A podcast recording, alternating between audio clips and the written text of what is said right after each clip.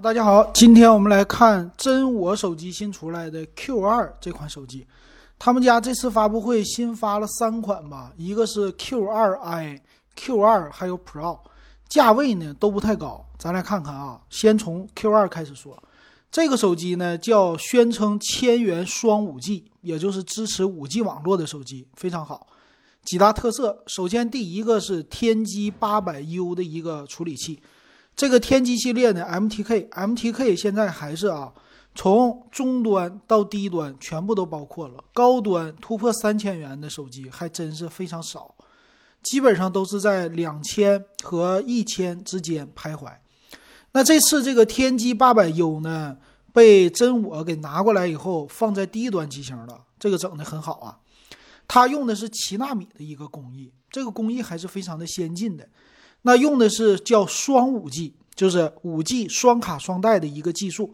咱别管怎么说啊，别管它的强度啊，这个处理器能不能玩游戏啊，就光看这两个五 G 卖一千出个头，这就是宣称五 G 时代已经到来了。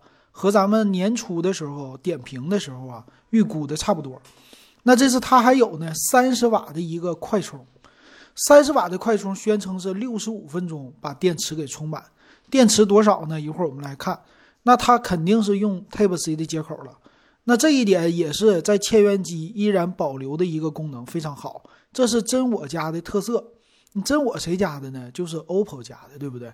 老金现在就用的是真我的 Q。其实它就是 Q 的第二代啊，要保持这个性价比。然后再看电池呢，用的是五千毫安的电池，那这个整机的重量肯定重了。但是咱们也是非常高兴哈，这手机用一整天没有问题。老金现在手里呢，用这款手机是他的第一代，用两天没有问题。他官方说待机二十四天，这个能不能呢？能。你得是超级待机啊，但我们一般不会这么玩但是用它来刷刷抖音呐，或者正常日常的办公啊，一天你不用担心电量。就这一点上，它和我的 iPhone 七 P 有很大的一个强烈对比。而且这次系统呢，加入了一个超级省电模式。这个模式之前在小米的米 UI 系统上我已经用过了，这种模式非常好用，它非常非常省电，尤其是你低电量的时候特别适合。说起低电量，我昨天还有个事儿。昨天是青桔单车，他们搞活动，骑一次给你三块钱。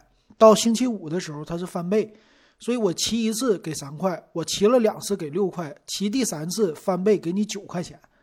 我想骑那个第三次的时候，手机没电了，就剩百分之十电量了。iPhone 怎么开都开不开，只要是一打开扫描的功能，自动关机，然后再启动，完了这九块钱拿不到手。那这个时候其实就需要 超级省电模式，就非常好了，知道吧？你手机只有百分之十的电量的时候，用它，它还能继续用，它把你很多后台都给你杀掉了，但是不影响你前台应用，这一点我觉得非常好。那屏幕呢？它官方又来一个升级，叫一百二十赫兹的屏，哇，这个屏幕分辨率可以，是不是？一千元呢？出个头的手机，你给我一百二十赫兹刷新，挺好。六点五英寸的屏幕啊，非常好。那说到这个屏呢，它是属于前置，所以极点屏，左上角有一个挖孔的摄像头啊，和第一代还是有一些区别的。背面摄像头呢，我看起来是没什么升级的，它用的呢四千八百万像素主摄，八百万像素超广角和两百万像素的一个微距。其实和我现在手里这一款是没任何的区别啊，和第一代这个摄像头素质不高，那毕竟也是基于成本的一个考虑吧，毕竟上五 G 芯片了嘛，对不对？那这个摄像头它支持叫什么电影滤镜啊，呃，支持视频的防抖功能啊，很好啊，超级夜景都有。但我发现我超级夜景用的不是特别的多。但我也知道这款手机的就超广角吧，你不用想太多了，它的畸变非常的严重，也就是你拍照的时候，超广角模式两边，尤其拍人，人是斜过来的，呃，很像那种类似鱼眼的镜头。这为什么呢？这就是它没有软件这方面的给它优化。那这个用来干嘛呢？偶尔的时候出去拍拍风景照啊，那种大的风景还是不错的哈。但是拍人呢，只解决你拍下来的问题，清晰度它不解决。这是八百万像素超广角的一个问题。前置呢，一千六百万像素也可以了，挺好。然后机身的设计呢，那肯定是不能用玻璃机身了。但它用的他们家最新的款式的设计，就是背面有 Realme 非常大的字，看起来是很适合年轻人。但是你戴上官方送的套，你就啥也看不见了，除非裸奔。我现在有点想让我的手机裸奔了，为什么？用了一年了也没摔过，也不坏，就这样用。骁龙七幺零处理器第一代啊，你要是用个两年卡了，这才是比较费劲的事儿啊。基本上用一年想换不行。所以得用个一年半到两年，嗯，那我要摘了套呢，万一摔坏了呢，是不是就能换了？说这么想，是不是 挺奇怪的啊？不能这么想，还是继续带着吧。它也支持杜比全景声，杜比全景声的话，说音量肯定大了，音效好，那是不是两个音响啊？两个，我一会儿看看啊。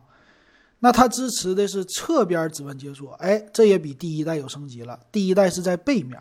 所以背面整个它现在做的好看了啊，挺好。切切元机用侧面指纹解锁没啥，然后再支持最新的 Realme UI 二点零，我比较期待了啊。我这第一代它能支持，挺好。然后来看啊，这个机型它的详细的参数，嗯，整体的外观呐，行，卖一千多块钱出头，这个外观已经值到两千块了，很多的手机。那这处理器呢？官方没有详细的介绍，天玑八百 U 到底怎么样？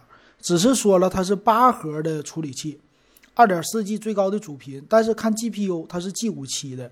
从这个来看的话，应该定位在中端的处理器吧，不是特别低端。他们家 T 低端有天玑七系列，这个八系列也不是八二零，但是八百肯定不会太次啊，这是主打的一个性价比的优势。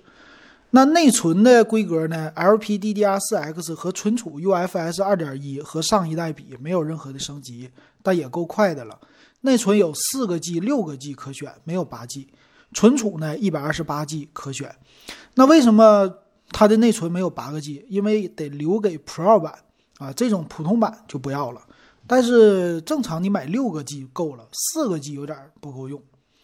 屏幕呢，六点五英寸。没有是 AMOLED 屏啊，但是刷新率一百二十赫兹，这也可以说能非常便宜的体验到的一个手机了。那屏占比呢？九十点七，比较低啊，屏占比不高，所以下巴大。电池五千毫安，支持五伏六安充电，是三十瓦的快充，Type C 的接口。摄像头刚才说过了啊，背面是四千八百万像素主摄，还有。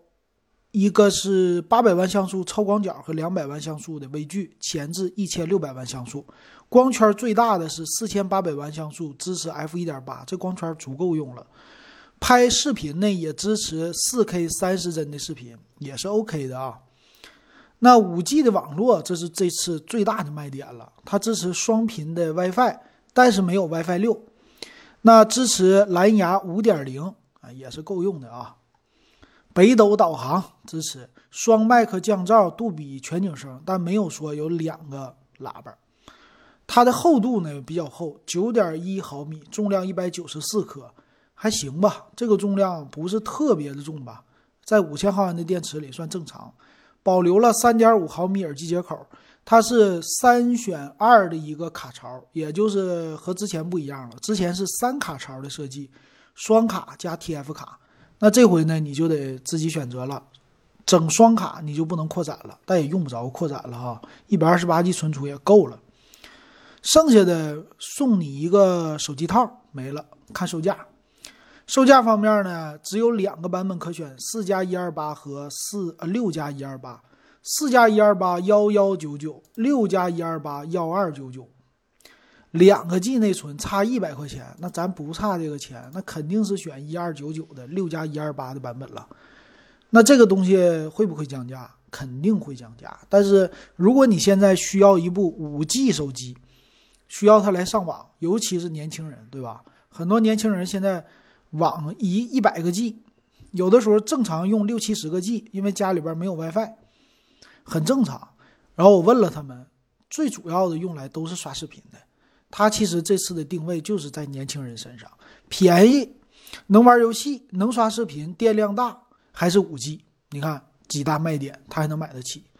那这个手机会不会降价呢？你给他一段时间，那肯定降价，说不定啊，双十一，我不敢说啊，双十一能不能冲击九百九十九呢？有这个可能。行，那今天这 Q 二就给大家说到这儿，过两天我们再把另外两款机型给大家说一说。那感谢大家的收听还有收看，今天咱们节目就到这儿。